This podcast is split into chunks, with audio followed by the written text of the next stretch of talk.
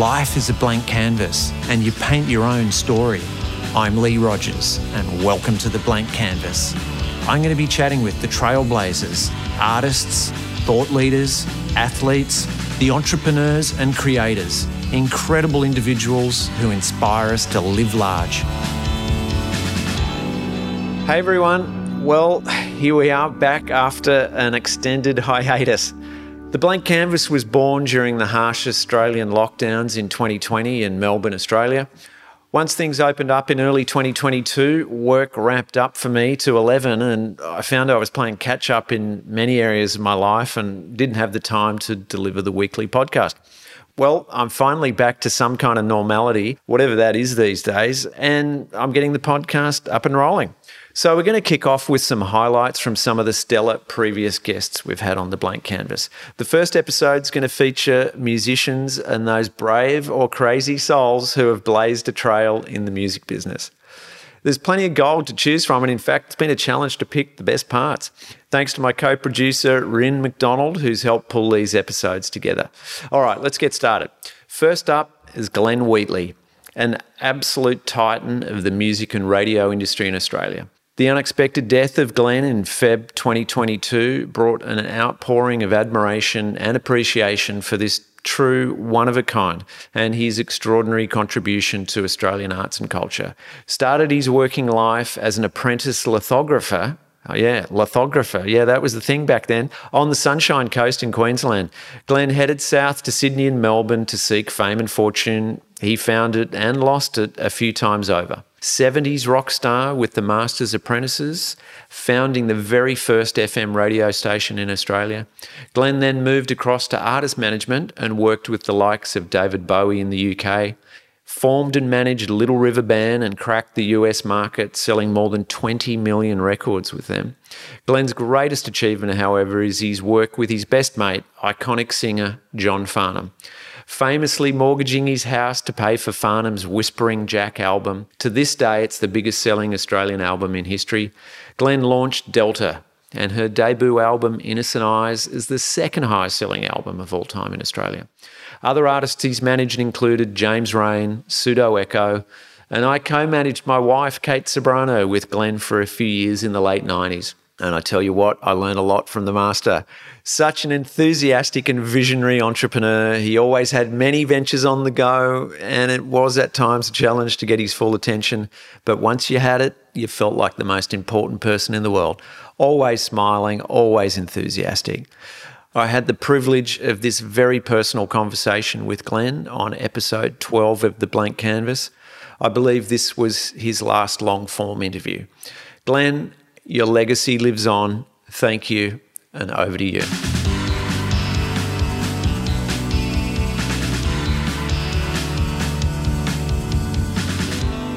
What do you mean? I started.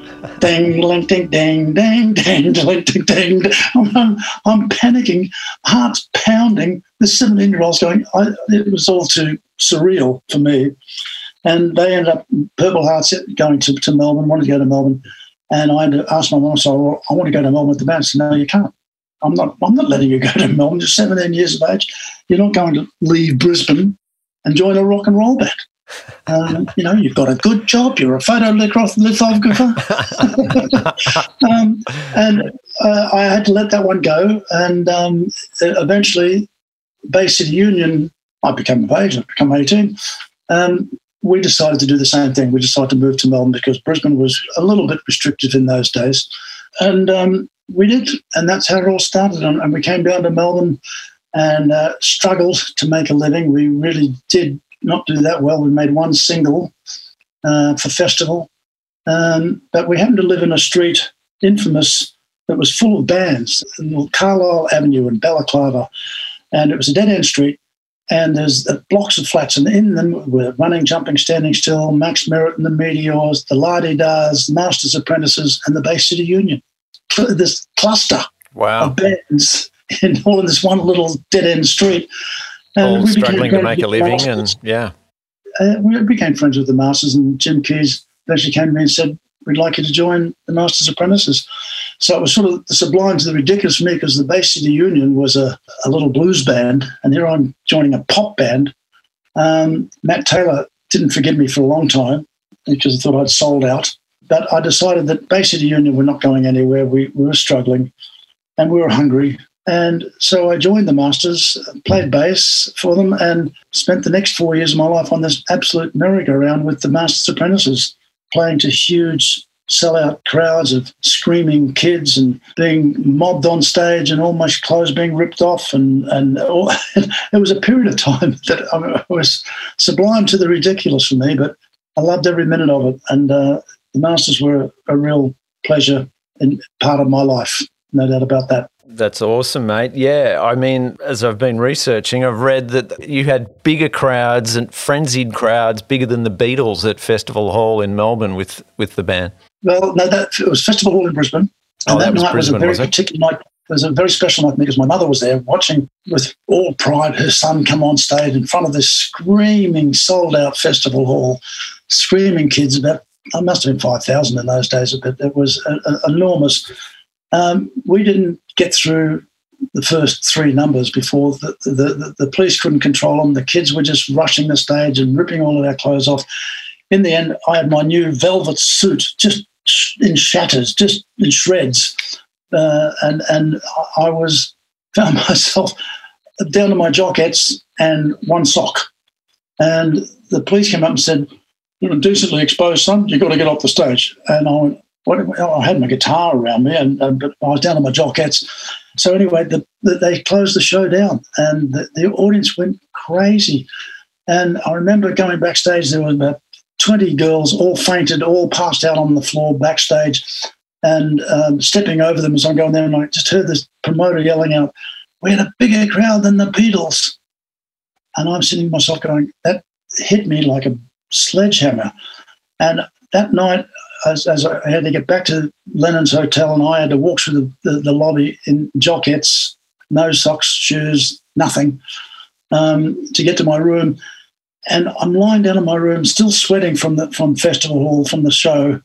My ears still ringing from the kids that were screaming, and in my head it's going round and round. Bigger crowd than the Beatles. Well, that night the penny dropped for me because I sat down and figured to myself, if we had a bigger crowd than the Beatles, we were only paid $200 divided by four. That's $50 each. My velvet suit cost me $70. I was $20 out of pocket for a show that we completely sold out and had had a huge crowd at.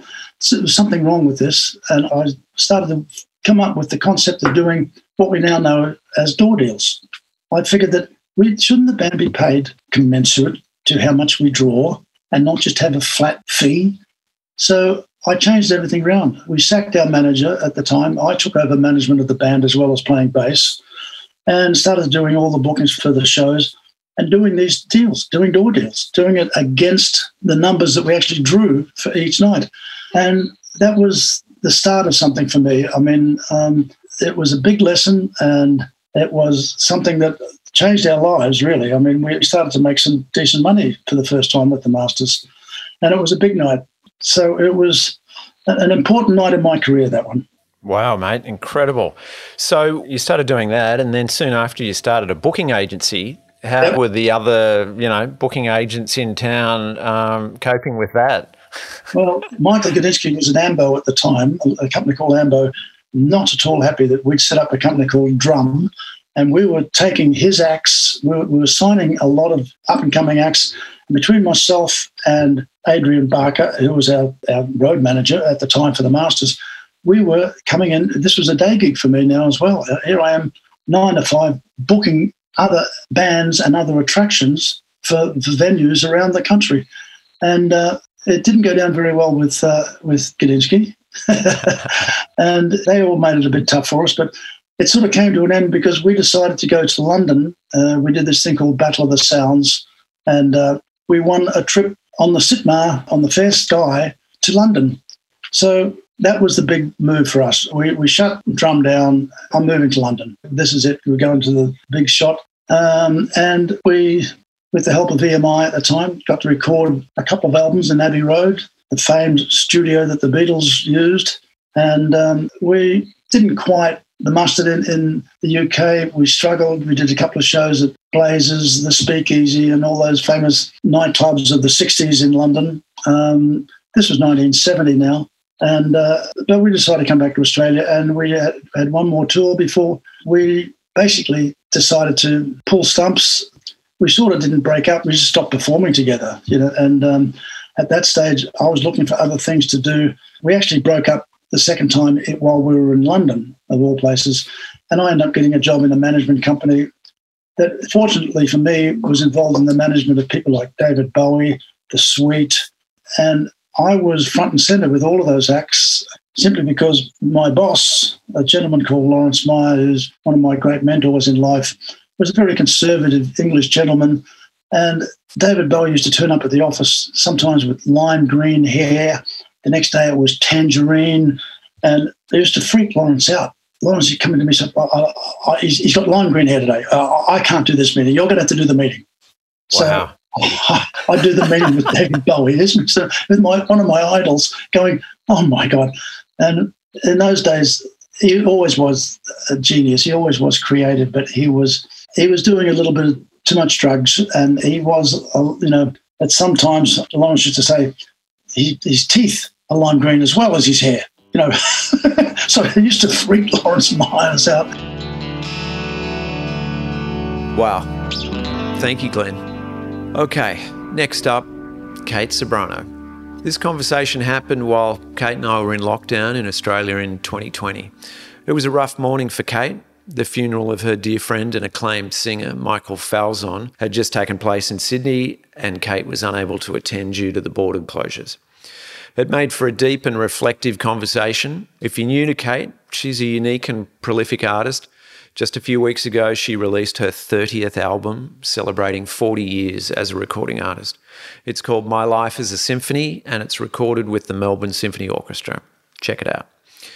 I'd describe the secret to Kate's success as being relentlessly creative. The barriers and the haters come thick and fast when you put yourself out there. And, well, for over 40 years, Kate has just pushed on no matter what. Over the COVID years, with live performance at a standstill, she picked up a paintbrush to keep her head together mostly. Two years later, and she has a serious side hustle as a painter with commissions for her work coming in from all over the world. Anyway, let's hear from Mrs. Rogers in the midst of a strict Melbourne lockdown.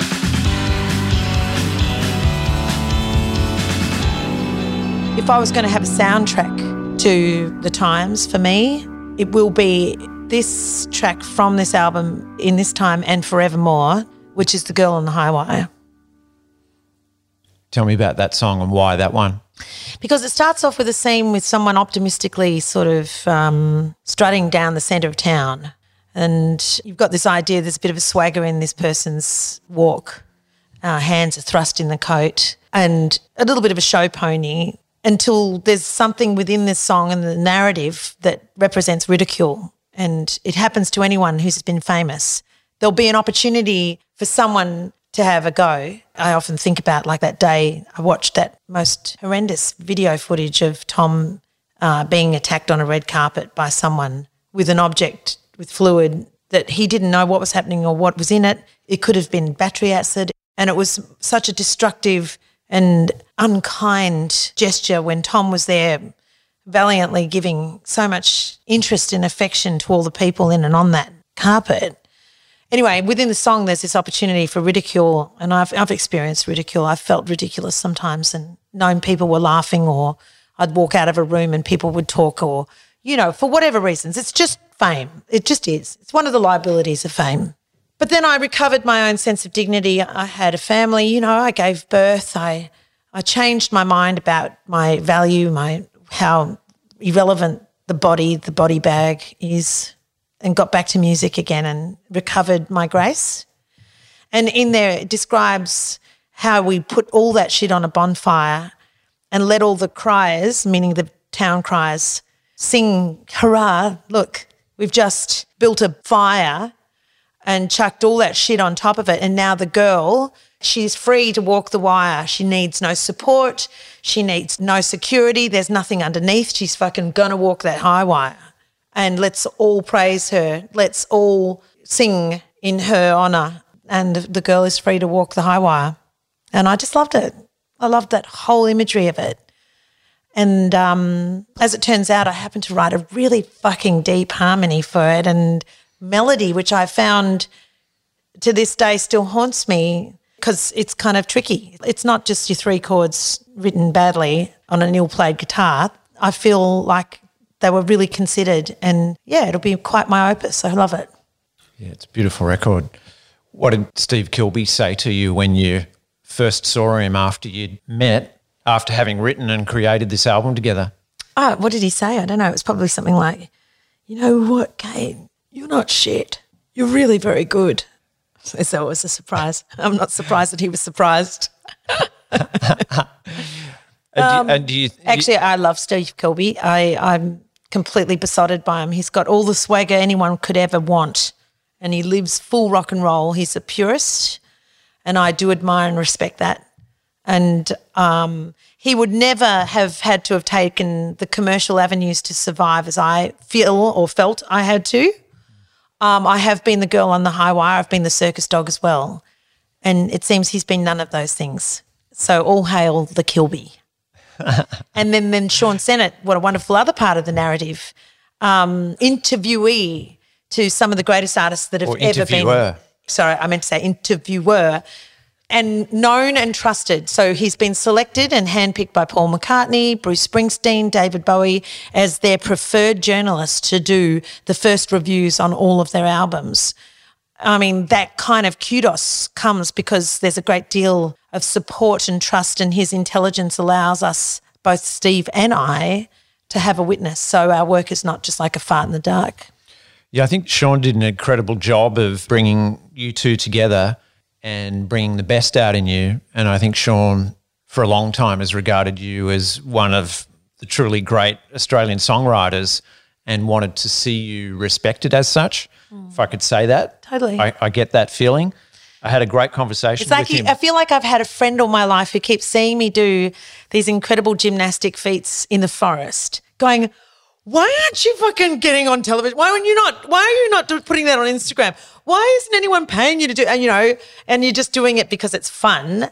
But the minute the camera's placed on you, it seems that I wasn't able to do the flips and the high death-defying triple. You know, like I have to say, I kept feeling I was letting him down because he would say over the 20 years of knowing him, Kate, just do that and that'll be perfect, you know? And it just, Yeah. I don't know. Oh, he's a great songwriter in his own right, isn't he? He oh, I- one of the things he said to me that really resonated was nobody lands a lyric like Kate Sobrano. I couldn't even say your name then. Kate Rogers, Kate, that's why. Kate Ranchers. Yeah, I love that. Nobody lands a lyric like you. And I'd have to agree. You can zip in and out of genres, but you seem to have an ability to understand a lyric. And no matter if we've heard, you know, a hundred versions of that classic standard before, you seem to be able to interpret it and sing it and make it your own, seemingly quite effortlessly. Do you know that there's a myriad of opportunities in my life every day that I have an opportunity to lie, either socially, respectfully, or just outright lie. And I do. I take all those opportunities. Um, if I'm being polite to someone and so they says, "Does this look good?" Yes, it looks fantastic on you. I'd rather do that than harm them with the truth. Does someone say, um, "I don't know"? How do you feel about uh, blah blah blah in the sea of this political rife? Well, I'll choose the high road because I don't want to upset or be polarizing. But with a song, if the song is written well, it's impossible for me not to tell the truth in a song. Like for some reason, the strength of a song keeps me on the straight and narrow, and I've never been able to lie singing a song. Wow. I'd rather just not sing it at all, and you'll find you've heard me. I'm actually sometimes quite bullheadish, and in fact, I had one of the A and R guys saying recently, "Oh, you can never be told," and it's true. I just can't sing shit if I don't actually own it and don't really. It's the worst of the method acting, I think, in me. when you're i mean you get asked all the time oh can you deliver singing lessons and you know i want to be mentored by you and and that kind of thing is that something you can teach that ability or where do you go with that I'm uh, in the middle of having to consider how that could feel. Like I do always want to share experiences. Like I've had three students that I've been mentoring since they were 15 and they're now in their late 20s. And it's uh, a gentle thing. It, it, it's a gentle living, breathing occupation. It's not one that I can necessarily put a value to. And it's not one that I can necessarily do on cue. If someone were to sit down and say, I've got an hour, give me your best. So on the one hand, it's something I'm deeply interested in. On the other hand, I would have to probably be very, very selective in order to do it well because I'd be expecting and demanding to see that the person was applying whatever I had to tell them into something that actually was something that they felt really strong about. That makes sense. No dilettantes because I don't want people who are half good at everything. You know, I've been that and it's and it's a fucking awful place to live. Don't be half good at anything just do what you do really, really well and the thing you do best, that thing that you do best and it's so easy for you to do, just do that and you'll win. And then when you get into a position where, hey, yeah, you've made all the money you wanted in the world, you've got all of the stability, raising families, blah, blah, blah, then get hobbies. But don't be a dilettante at life. If you could give any piece of advice to kids, particularly kids leaving school and, and wondering, is there a future worth having? What should I do? Should I work hard? Should I get a job? Should I try? Can I fulfill my dreams? Is it worth even bothering or should I just give up? It's all hopeless. What would you say to kids right now? I would say try to discover the plane that your mind, your own mind through literature can give you and start reading because I think have you ever had that feeling when you're on social media or something where you had a thought and then for some reason a picture flipped over into another space and you went, What was I thinking of a second ago? I had to do something. And I'm thinking that this is actually accumulating and it's more regular phenomena for everyone. I think your own thoughts are being erased by the artificial thoughts we're being offered every day. And so the exercise of training your mind and exercise of training your ability, you know, that ability to create that thought, that comes from uh, actual like reading. It comes from listening to great orators, really, from history, talking about the way conditions were and, and how they resolved them, listening to elders, you know, really, really listening to people who've done things in their lives and not just say, oh, you're just simply old, I'm not interested, I want to do it myself, but in fact, open your heart and your head to listening to elders. Okay, I hope you enjoyed that with uh, Kate Rogers. Next up, legendary frontman from Grammy winning 80s band Men at Work, Colin Hay. Taken from episode 15 of The Blank Canvas, this conversation with Colin is a phenomenal insight into the challenges that often come with great success. For my taste, this Scottish born troubadour is right up there with the all time great songwriters and singers. Enjoy. The song we're going to play now, Waiting for My Real Life to Begin, which was from your 2000 album, Going Somewhere. What a powerful song. And in 2020, particularly, it resonated with me. I think we're all this year in, yeah. in that place with that feeling of like, okay, am I going to get to fulfill my dreams? Is this the end? Is it a new beginning? It feels like a, a song for 2020, but clearly it was a song for 2000 as well. Do you want to just give us an insight into that? I wrote it in 1993, and I was sitting actually in this spot where I'm sitting now. Pretty much exactly the spot. I used to have my studio up here, and I was working with a friend of mine, a guy called Tom Mooney, a drummer. And he was coming over, and we're going to work on some ideas. And he came in, and I said, "How you doing, Tom?" He said, "Oh, you know, man, I'm I'm just waiting for my real life to begin." And I thought, "Oh, that's cool. That's an interesting turn of phrase." And then I just thought about that, and I thought to myself, that's what I'd been doing since 1991. I'd been um, I was dropped by MCA Records, and I didn't really have a I had no record company that was interested. I didn't have any managers or agents or anything like that. There was nobody interested really at all in anything that I was doing uh, musically. But I thought that oh, someone was going to come and knock on the door, you know, and that was a point when he said that. And I, then I just wrote the song out. Wrote, you know, in the next like 45, 50 minutes, I just wrote the words out and, and that was it. You know, it was done. And then I kind of, I messed around with the, with the chords and found the music to it. But the actual lyrics was, was the thing that came first in that song. But you know, it was like he opened a door. Tom came in and said, "Well, I'm waiting for my realize to begin," and then, oh, there you go. There's the song. And it was really about that idea of that we all have that we're either looking behind us or we're looking in front of us. Next week it will be fine, you know, and it can be all kinds of things. It can be if you gamble or if I can just make that big score, you know, and we all seem to focus on past events or imagine future events. And uh, a lot of the time we spend ignoring it's a cliche, really, but we spend a lot of time ignoring where we are in this very moment. We don't take care of that. You know, we're not mindful. A lot of the things that get me through the day or that keep me happy, if you like, uh, they're all really small things. Like, for example, you know, uh, there's a song I have which is about drinking tea, and a lot of it has to do with ritual. A lot of it has to do with establishing new rituals because of the fact that I used to have none or I used to get so fucked up uh, there was a lot of time got spent doing that. So if you're not doing that anymore, you've got to actually, okay, how am I going to fill my day in a meaningful way, you know? And so a lot of people do this, and I would do it as well. Where you, you, sometimes you run around madly in a chaotic way, and some people get a lot done like that, but sometimes you don't. And so I just think, well, okay, I'm going to do this, and I'm going to do this you know, whatever it is, I'm going to try and do it as well as I can, and then I'll do this other thing, you know. And but with that song, I thought, well, I'm just sitting around waiting to be discovered, if you like, and I thought that's just not going to happen. You know, I'm going to have to go out. I'm going to have to leave the house and go on the road and find my audience again. You know, and when I decided that I was going to do that, it was amazing because I just thought, okay, I'm starting again it wasn't like Men at Work hadn't happened, but I couldn't rely on that because it wasn't that. It, was something else entirely.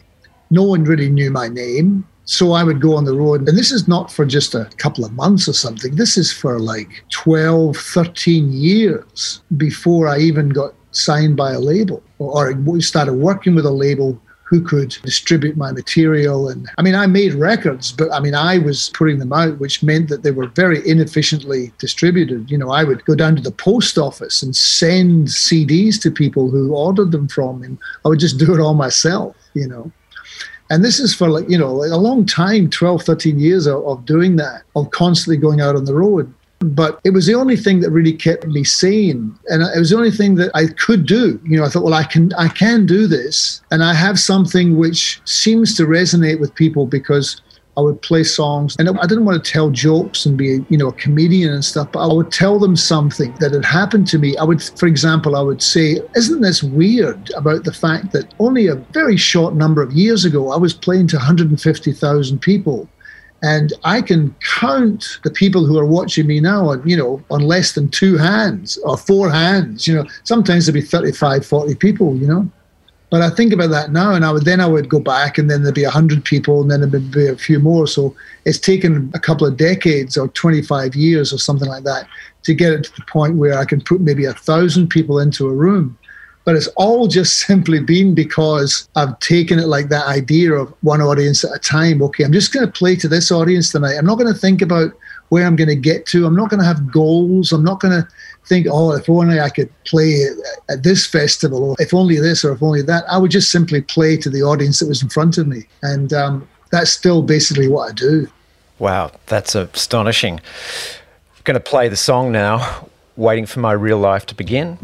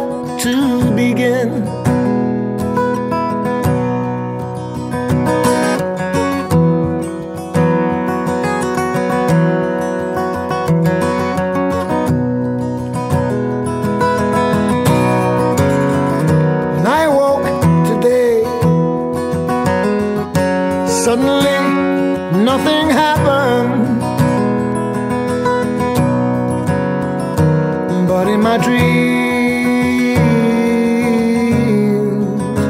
I sleep.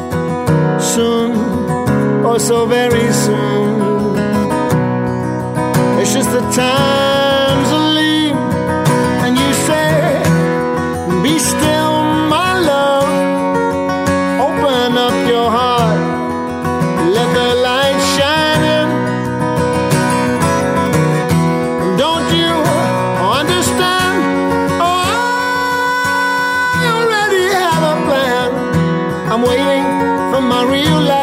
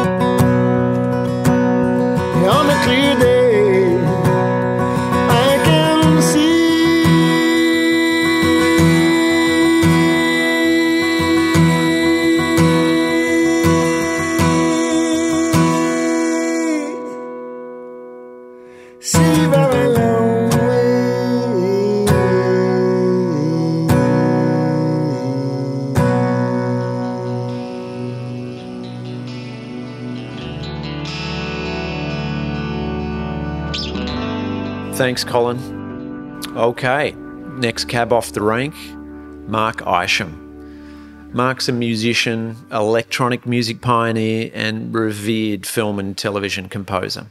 With over 400 movies and television series scored, over 200 albums, 200 major awards and nominations, prolific is certainly the word. Mark delivers some great insights as to how he approaches his craft, in particular, his technique for addressing writer's block, I found really interesting. Taken from episode 36, please enjoy this conversation with Mark Isham.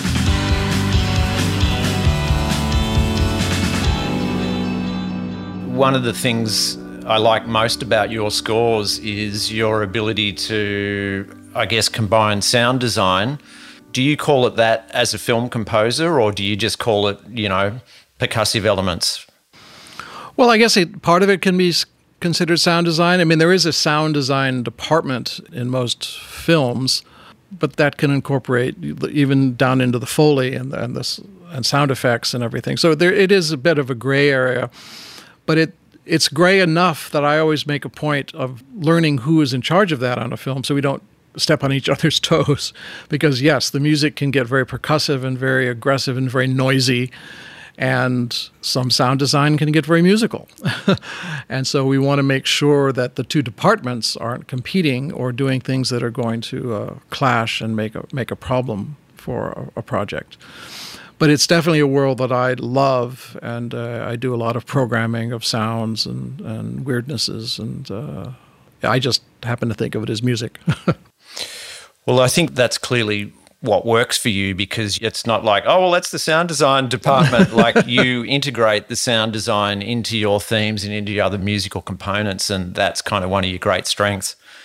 Yeah, it's something that that uh, that I've worked on a lot and learned very early on to just to uh, work collaboratively in the film industry with these with these guys and also learn from them. I've I've called them up several times and said, you know, you've got this sound when, when he comes around the corner and sees the car blowing up. What is that? I want to be able to do that. so it's it's fun. It's good fun. Yeah, fantastic. Another thing you seem to really specialize at is the big sport movie. It's like, holy shit, how good is the film Warrior? Well, that's one of my all-time favorite films. Yeah, and, and, Gavin Gavin O'Connor, the director, is is very. We started off doing Miracle together, which is a wonderful, wonderful sports movie, and on to Warrior, and I've done quite a number of others. Forty-two, the Jackie Robinson story. I mean, there is for someone who never played sports in their whole life, I somehow am drawn to those help telling the stories of those moments. You know, when when the human will and human spirit triumphs yeah, in, incredible. Is that something that drives you? Like, I guess a purpose of your own that you've tapped into is sort of celebrating the strength of the human spirit? I think so. I think that uh, it's it's the most it's one of the strongest things we can observe about life. I think around us. When you see a whole society come together, I mean, it's the it's the only upside to this pandemic. Quite, quite honestly, is when you see a society come together and push through and help each other and move towards a, a goal of, of bettering things. This is what makes life. This is what makes life. This is life. This is the reason to be alive. This is, and storytelling that I think communicates that is uplifting and inspiring to to help be a part of those moments in your own life. So I think that's why I'm drawn to them uh, in life and to help tell the stories of them. Yeah, that's cool a genre that isn't that far away from the sporting film is the the war film. You seem to specialize in that as well. Tell us about, you know, that and I guess why that's the case and how you approach a war film. Is it the same way you approach a sporting film? Well, it is if it has that triumph. yeah. I mean, not all wars have those moments. I mean, I think it's the beautiful thing about sports because you're experiencing the drama of conflict and the drama of, you know, a fight but people aren't going to die. And you can have all the feeling of the triumph and the feeling of the camaraderie and the feeling of a group coming together to win against great odds. But you don't have to put your home and your children's lives on the line. Now, war becomes different because you're actually innocent factors are being threatened in war. And therefore, I don't know if war films will ever quite have that same innocence that a great sports movie will have there's an innocence about a sports movie. It's it's it is Sunday afternoon. you know? Now to that quarterback that's being killed and has to get the ball released, it's not just a Sunday afternoon. But to those of us experiencing it, it is. But if we're pulled out and, and thrown into having to go to war, it's different. And I think it's much more complex. Um, I wrote the theme for the American Army, believe it or not, that they used for almost a decade. And I did a uh, concert with them once where I went and conducted it with the Army band. And we did a, you know, a chat with the audience before the concert. And I realized in talking that, yes, I've scored a lot of enactments of victory and heroism. But this theme actually was written and presented to men and women who are doing this in real life. and I must admit, I, uh, in listening back, I said, well, I actually did a pretty good job. They liked it enough to, to use it for 10 years as the piece of music that the Army rallied behind. And it's, I felt a sense of responsibility in that because it is, there's a much greater responsibility and risk and everything in the area of war than there is in in, in anything else, really. Yeah. You've had, you know, extraordinary successes along the way. No doubt there's been some low points as well, some gigs you, you know, you didn't win and we heard about the um, your first record. Any tips as to how you've got through those times where everything's gone to shit or you, you can't think of how to approach a film or, you know? well, you know, strangely enough, the lowest points that register with me are, are trumpet player moments where the body gave out, you know and because as I as I mentioned, it's it's like an athlete to be a, a, good trumpet player. You have to be in shape, and you know when a quarterback, if their arm gets thrown out in the fourth quarter. usually there's a backup. Now, at a band, if the trumpet player loses his chops in the fourth quarter, I don't know if there's a trumpet player standing in the kitchen waiting to go on. So, usually you have to get through that gig somehow. And those are the hardest for me you know, writer's block, I used to get it occasionally. And then I realized I came up with a sort of a little analogy that the writing process is sort of, there's two personalities here. There's the gurgitator, I call him, which is just the person that's sitting there just throwing out ideas, right? It's just coming out ideas, ideas, ideas. But right here, there's the editor. the editor is the person that says, nah, that's shit. Nah, nobody will hear that. That that's that's terrible. And if you let the editor give him too much control, then it's just nothing comes out, right? And that's writer's block. So you just got to shut the editor up. You just got to say, you know, go have a beer in the next room or something. you know? And so I would come up with little tricks of just writing anything. It didn't matter. It, it would be shit, but it would be something. And you get the flow going because you have to just be able to outflow out of whatever this is, creative universe, whatever that is, whether you think it's your mind or your spirit or it doesn't matter. It, it's there and it's w- where these ideas come from, and they have to come out into the physical universe. And whatever technique you can get them into the physical universe productively, efficiently, and with quality, that's the technique for you. Whatever works. Yeah. Yeah, cool. Hey, you've worked with an, an astonishing array of the greatest directors to, you know, grace the planet for the last 40 or 50 years. Robert Redford, the list goes on. I'm not going to rattle them all off because I probably did in the intro. but um, tell us about, um, you know, William Friedkin, Jodie Foster. Tell us about some of the great directors you worked with and perhaps a few things you learnt from them along the way. Well, I do think of Redford first because he is one of our biggest movie stars and, and he's such an iconic figure. Um, to the point where my wife, who's who's uh, as gregarious as yours is, um, when she opened the door to, when he came to the house for the first time, she opened the door and saw Robert Redford standing there. She was actually speechless, and he put out his hand and he said, "Hi, I'm Bob." uh, and that's that sort of sums up who he is. He's just a very straightforward, simple, lovely, lovely guy, and with tremendous talent and tremendous insight into storytelling. And I think, even as a director, he he sees it from an actor's arc. So he'll see it all these sort of you know arcs of different characters being woven across this period of time and how they intersect and it gives him a great insight as to how things should move and where the temperament of the lighting and the and the music and everything should be at certain points based on these different people that he, as an actor, can see how exactly how they're evolving through the through this storyline.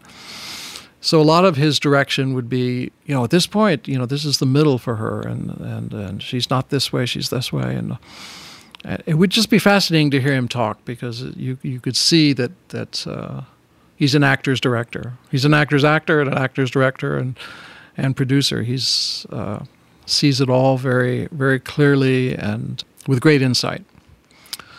Who else have I worked with? I mean, I've, I've worked with tremendous. Jodie is Jodie's maybe one of the smartest people I've ever met. She's. I did a, a picture with her called Nell, and I did quite a number of pictures with her, but the Nell is the story I remember. We had this first session, and I wrote down all these adjectives of what she wanted the score to be. And I said, Well, come back in about two weeks. I should have the first 15 minutes or so sketched out. And so she came back and she said, "No, this is this is this isn't quite right. I, I, I wanted this to be this." And she said, and what I'm getting from you is this, this, this, and this, and this. And I wanted this, this, this, and this. I said, well, actually, Jodie, I have my notes from our last meeting. What you just said this is, is exactly what you told me you wanted. And you didn't say those other adjectives. And she said, really? I said, yeah. And she said, then I was completely wrong.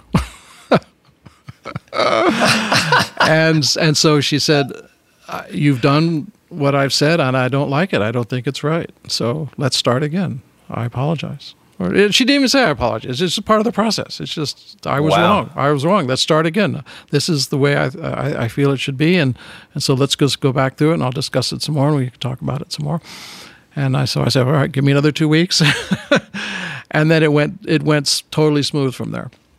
Just the ability in a split second to say I was wrong. You know, let's let's do it another way. And that's the sign of, I think, a very, very intelligent person. Absolutely.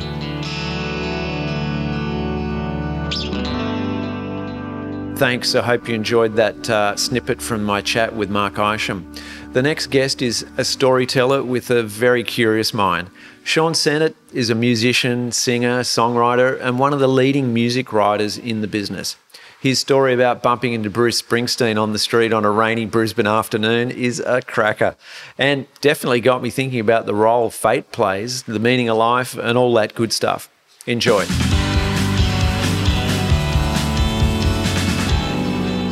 You've spent time and you've worked with Springsteen, Bowie, McCartney, these guys. Could you share a few stories about some of these times? And you must have been pretty intimidated meeting some of your heroes and then um, I guess, almost nervous to find out whether you were going to find out that they weren't as great as you thought and be disappointed. Talk us through some of those times. Yeah, well, it's interesting. I think about you know some of the big ones, and in context, um, I think I'd been interviewing people for like almost ten years before I interviewed, you know, what we'd call a global superstar, and and I think I was very fortunate because I like all kinds of music. Uh, sometimes in the street press world, people would be a bit you know, they'd only want to interview really, really cool things. I was up to talking to anybody. So I got to meet a lot of my pop heroes, which was great. And, and it was a bit sort of uh, nerve wracking when you first, you know, get to meet these people. I remember one of the first interviews I got sent off to do was uh, Tim Finn. And I'd seen Tim front Split Enz as the first gig I ever saw at night time. I was just blown away. And I was so kind of nervous to be there with the great Tim Finn. I remember we were having this amazing conversation, and I looked down and realised 10 minutes in I'd forgotten to turn the tape recorder on. so I was like, can we just circle back to that bit about such and such? But um, probably one of the big, big ones for me was definitely Bruce Springsteen. And that's funny how uh, fate comes into play. Bruce, um, in some ways, he'd stopped being this sort of giant iconic figure of Born in the USA, and he brought things down to touring on the Tom Joad record, acoustic guitar, storytelling songs. And I remember um, he came to Brisbane, he started the, the Australian tour here, and uh, he was playing QPAC. And the night before he came to do the shows, I had a dream that I met him in the street and we had a conversation. And the Sunday before the Tuesday gig, I'm just out walking um, with my wife and I said, Do you want to go see a movie? She's like, No, I want to go home. And you know, Lee, when you've got your heart set on seeing a Sunday afternoon movie and you get shut down, I was, I was, probably a little bit stroppy. And so we're heading back towards the car. And I, I, saw this girl on the street that I'd seen like three times during the day. And I said to my wife, Oh, it's so weird. I've seen that girl three times. Would have been great if I'd seen Bruce Springsteen instead. And she said to me, Well, he's walking right down the street now. And it's like we're in Alice Street opposite Botanical Gardens in Brisbane. It was raining, there was nobody around. And there was Bruce Springsteen walking towards me with an umbrella. And we were walking down the hill, and she said to me, Don't speak to him. Which completely threw me. anyway, I decided to take the ambassadorial approach and I said, put my hand out. I said, Mr. Springsteen, welcome to Brisbane. He said, Thank you. It was, you know what it's like when you're with Kate. He's just about to keep moving. And I said, Look, I've got to ask you one question. And I said, um, What was it like playing with Roy Orbison? Because I'm a massive Roy Orbison fan. And there's a great film to be made with Bruce part of that. And he stopped and he propped himself up for half an hour on his umbrella. And we just talked about Elvis, Roy Orbison, Peter Guralnick, Tony Joe White, just two people on the street talking.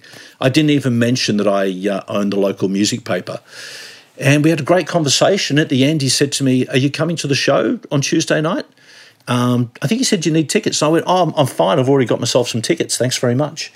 And I thought that was just amazing coincidence. And then that night, uh, Bruce went to the bar and was telling somebody in the bar that he'd met these people on the street and enjoyed talking to them. And one of the guys overheard it from Sony and said, um, I know that guy. He owns the local music paper, Time Off. And Bruce, this is how generous Bruce is. He said, Oh, well, ask him if he's interested. Does he want to meet me after the show? We'll do an interview for his magazine, which was incredible. So, wow. And that was no record company intervention, no publicist organised it. It was just two people meeting on the street and Bruce thinking, yeah, I should do an interview for this independent free magazine in Brisbane, which was incredible. And um, I remember somebody said to me, uh, Ray Martin was there doing something for 60 minutes or something, and he was waiting outside. And a fan said, um, Ray, why are you waiting out here?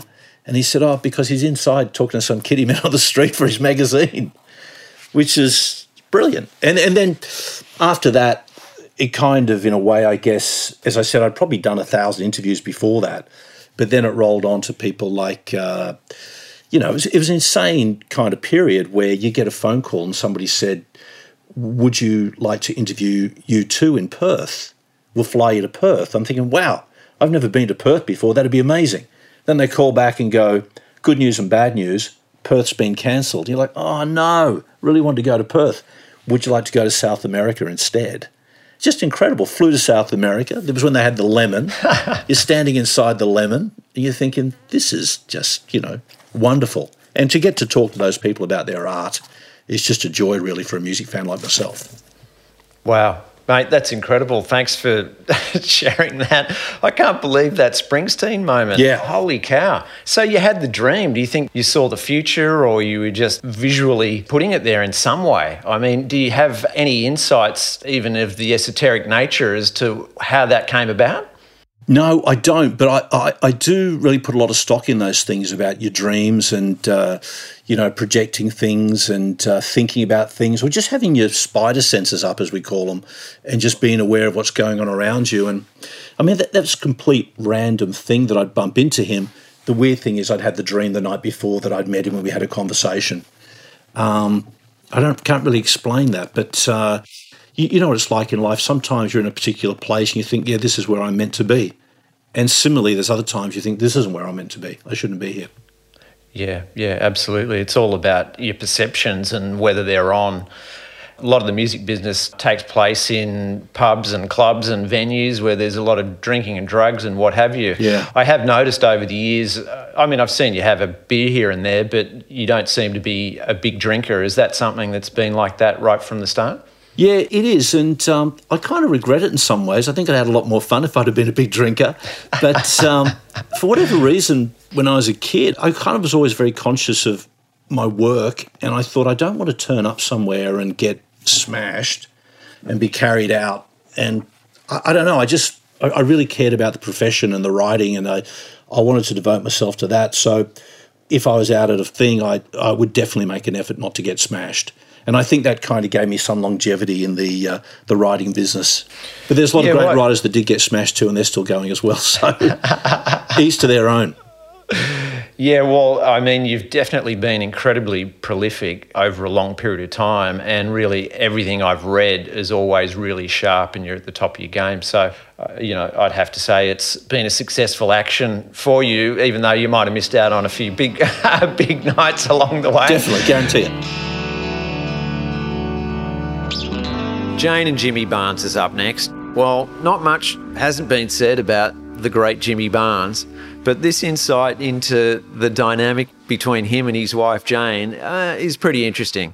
This is the final piece of the musical Best of episode and features Jane and Jimmy Barnes. Funnily enough, I've heard Jimmy described as Australia's Bruce Springsteen, so this seemed like a good one to follow Sean's The Boss story.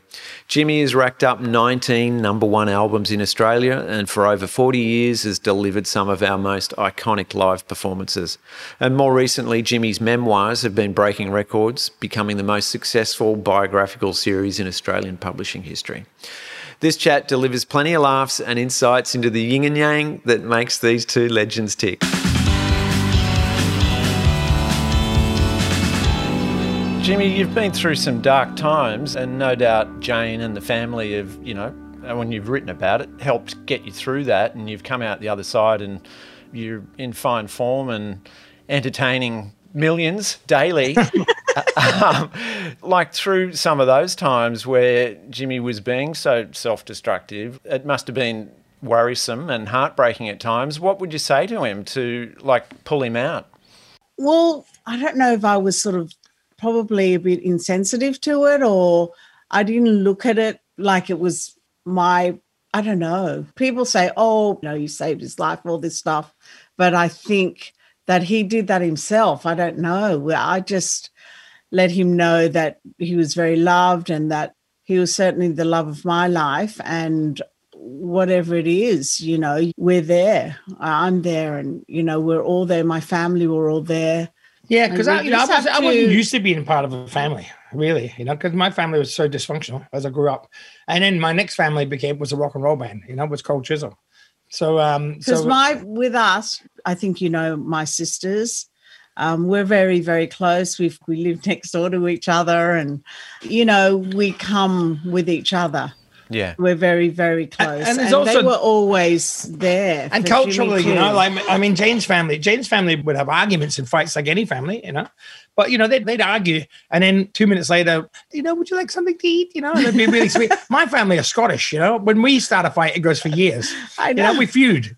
They You know, I, I would not talk to my mum for years, you know. Well, and just- Jane go, Jane go, you can't not talk to your mum. What are you doing? I said, she started it, you know. you know, and, and I would say, Jimmy, I could never, you know, and we'd discuss it and we'd say, there's nothing that could happen between my girls and I or my son where I couldn't pick up the phone to them for a year.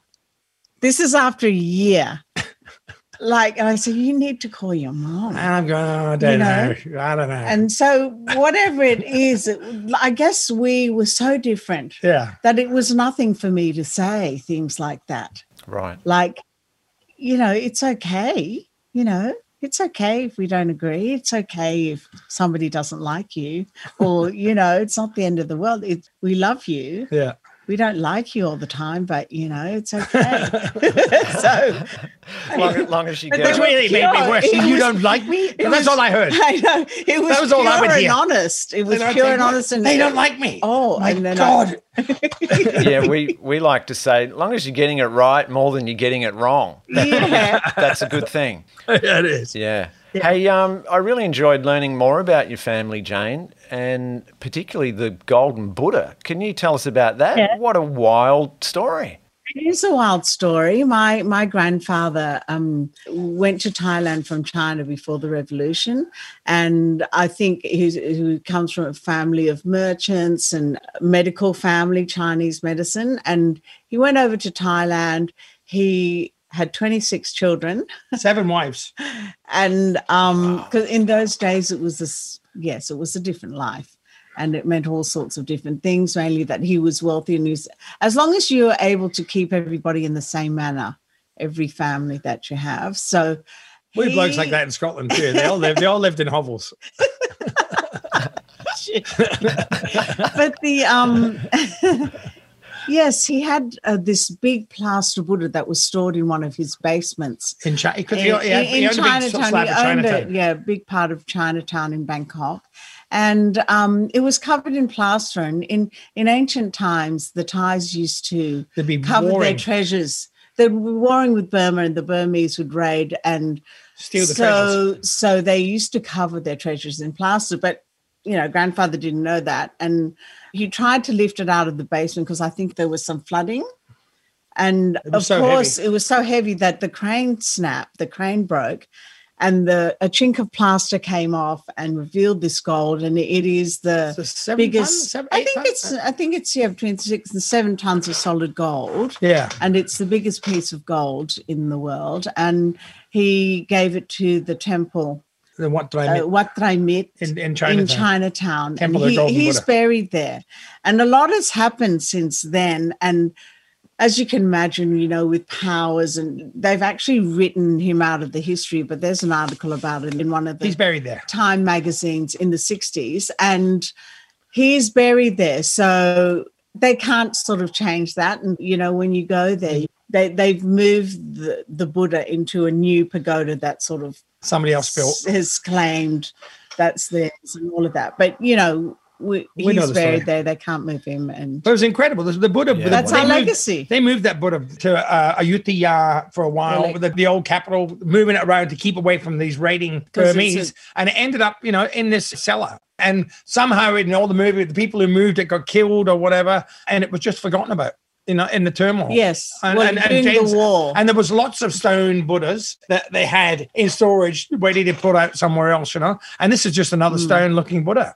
Wow, it's unbelievable. Have you been to Bangkok? Oh yeah, yeah. I've worked up there. I've you know directed commercials and things up there. It's an and incredible have you place. visited this, See the this Golden temple? I have absolutely. because, because it's a you know it's not your flash temple it's now they But the- you the know, now Buddha's- the new, Buddha's but, but the buddha's the it, it's he's just Yeah, it's incredible. With your dad having come from China to Thailand, did he adopt Buddhism as a as a religion? my grandfather Oh, okay. my grandfather came from china Right, yes you know um he was Buddhist anyway, wasn't he? yes i think so He was Buddhist. yeah you know well my grandmother was his first thai wife. wife wife number four wow, isn't that amazing? amazing It's an incredible yeah story. it's and it's you know not that long ago when you I mean, Jane's about book it. could be much more interesting than mine. I, I keep telling the publishers, I said, you want a story? Get this story. this is the one.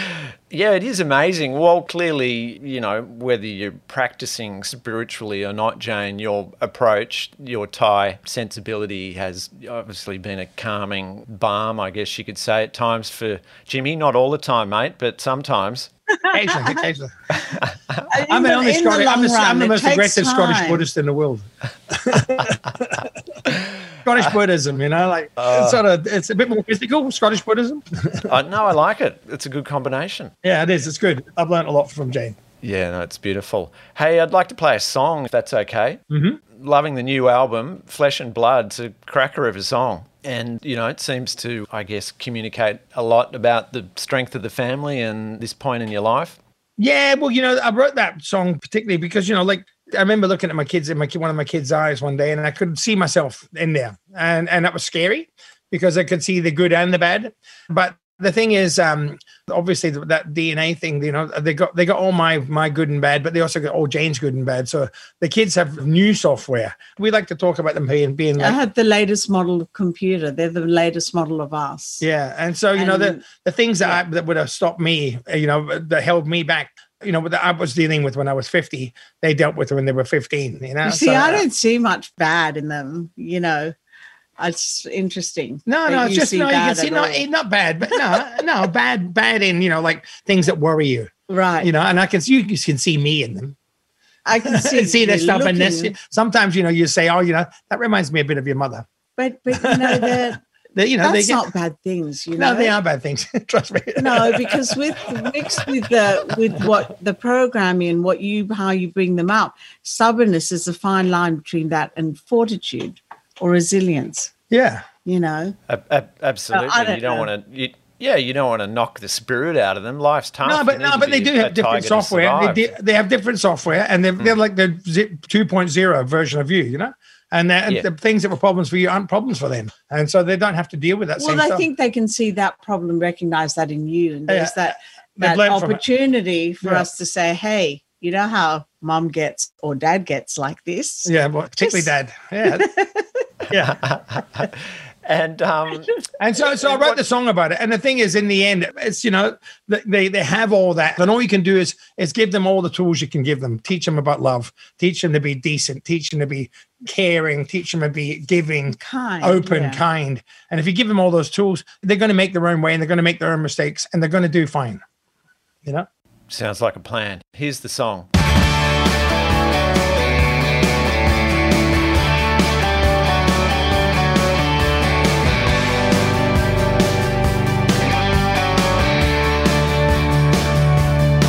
My flesh and blood get the best of me, but there's a darkness running deeply through their veins. Can see me in their flesh and blood walk tall and strong, but I know inside sometimes that they get scared, and it can make them blind. You see, I tried to teach them how to swim through waters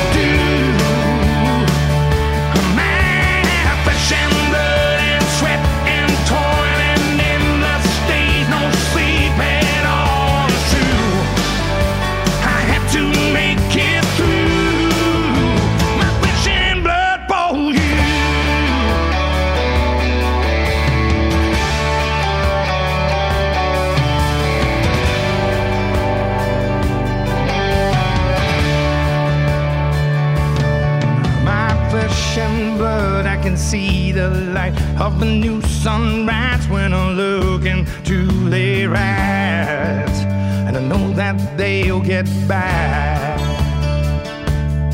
My flesh and blood have the world laid out right in front of them, and their hearts will be their guides and take it in their stride.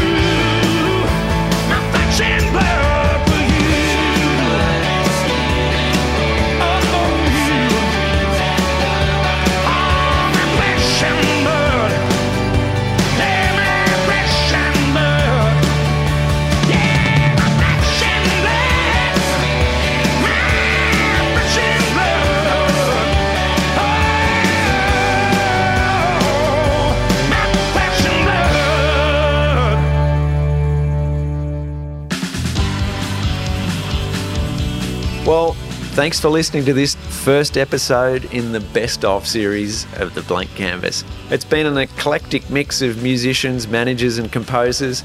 If you like the episode, please share it with a friend, post a screenshot, do all that stuff you probably know how to do by now. It's 2023. And don't forget, live large. The Blank Canvas is produced by Lee Rogers and me, Rin MacDonald, with audio support by Jason Murphy at Gas Inc. and music by Rodrigo Bustos. This has been a Milovich production.